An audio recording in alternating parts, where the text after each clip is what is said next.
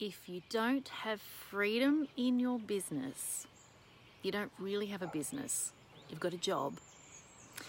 This was one of the great pearls of wisdom I took away this week from the fabulous conversation I had with Anthony Trucks. You can catch the episode on my podcast, Finding Proof. Um, he's a former NFL player, he's a business coach, and he's a dad. And we had a great conversation, drawing some lines of analogy between parenting and business ownership. He laid on me this line if you don't have freedom in your business, you don't have a business, you've got a job. And it's sat with me all week. And so I'm going to ask you some questions that you're probably not going to like me for, but I really want you to be thinking hard about this it popped back into my mind this afternoon when I was able to take my kids to the park for this first Monday of spring here in Australia. I have freedom. I have freedom in my business. My business can survive without my day to day presence if required. That's not been an overnight thing. That's taken 10 years of work and planning and hiring people, changing things, building systems, changing systems, changing team over the years, I've tried all the things. I've done all the different variations on a theme of running my business. And I'm pretty happy with how things are right now. I've got a team that is so open in their communication with me. I've got a team that tells me what they're hearing uh, on the grapevine because they want the business to do well. I'm hearing, um, you know, about my team's dreams and hopes and wishes. That's the level of communication I've always wanted in my business. And I'm so glad and grateful that I have it now. What I do know is there was a time in my business where I had no freedom, where I had every single financial obligation that my business had was being met by the revenue that I brought into the business such to, to such an extent that I would almost panic if one of my children was sick because if I had to take a day off work, less revenue for the business. It was intensely stressful, intensely overwhelming, incredibly isolating, which I know you know is a theme I talk about quite a bit.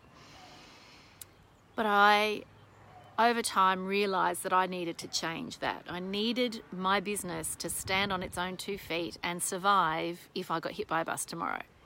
So I got there through trial and error. I got there by trying all different ways of running my business, but I certainly got there through getting some really damn good mentoring as well.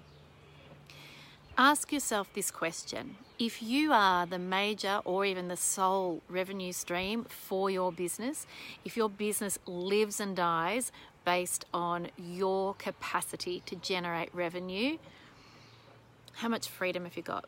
How much flexibility have you got? I know that you are drawn to running your own business because of that promise of increased freedom and flexibility. I know that's what you thought you were going to get. So I understand when you're now feeling a bit trapped by that dream because you have to work so damned hard every minute of every day in order to keep that dream alive. As Anthony and Anthony Trucks and I talked about, it's like you've given birth to a, ba- a brand new baby and you're just watching its every breath, hoping it doesn't die. Your business is just like that in a lot of ways. Ask yourself this question What would your business do if you were incapacitated? What kind of legacy would your business leave your family in the future? What kind of reliability does your business provide to your community? The community that you serve right now, the community that you made an implied promise to when you opened the doors to your business. So that's a thought that I actually carry around with me that when I opened the doors to my business, Miles, when I opened the doors to my business, I made a bit of an implied promise to the community that my service would be available um, for as long as I could provide it with breath and sustenance. So, what about your business and the implied promise you made to your community when you opened the doors to your business? What would happen if you were incapacitated? Or what would happen if you wanted to take a holiday or have a baby or get sick or your child gets sick? how much flexibility, how much physical presence, how much revenue generation is sitting on your shoulders. How much responsibility for all of that is sitting on your shoulders. So think about this. What systems have you got in place to support you? Now, it doesn't necessarily have to be in house. It could be that you've got a kick ass mentor who's helping guide you through the next stages of your business. And when I talk about your business and when I talk about your business and its growth, I'm not necessarily talking about it getting bigger. I'm talk about I'm talking about its growth, its development and your growth and development as a business owner. So think about that. Who do you have on your team of support personnel to keep your business afloat? It might be a great accountant, it might be a great mentor, it might be a fabulous administrative officer or practice manager. Who have you got that keeps you breathing as much as your business? What systems have you got in place? What revenue streams have you got? Have you got all your eggs in the one basket? Now, I know that in the mental health sector, many private practitioners are overly reliant on referrals related to Medicare. That's having all your eggs in one basket. How many other revenue streams can you brainstorm? Have a think about non Medicare therapeutic interventions. If you're in some other business sector and you've got all your eggs in one basket, do some brainstorming. What are some other revenue streams that you could generate that have you working smarter rather than working harder, that don't rely on you to be in the room for all of the things. This is really important for you to be thinking about. It's really important for you to be thinking about if you want your business to survive. Is, here's another dirty question, is your business paying you a decent income? Are you paying yourself a salary?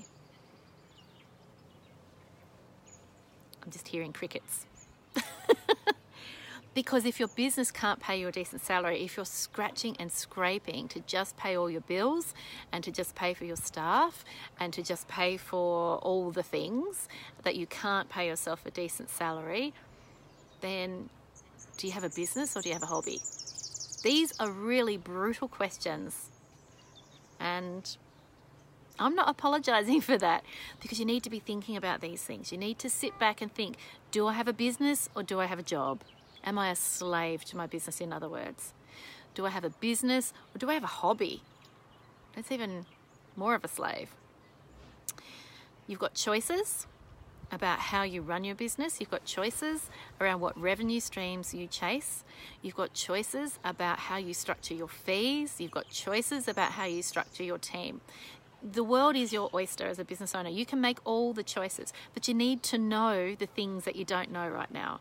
You need to understand what it is that you've missed. You need to figure out where are the, the bits that need ironing out? Where are the inefficiencies? Where are the, wow, I wish I'd known this five years ago things? So get yourself a mentor.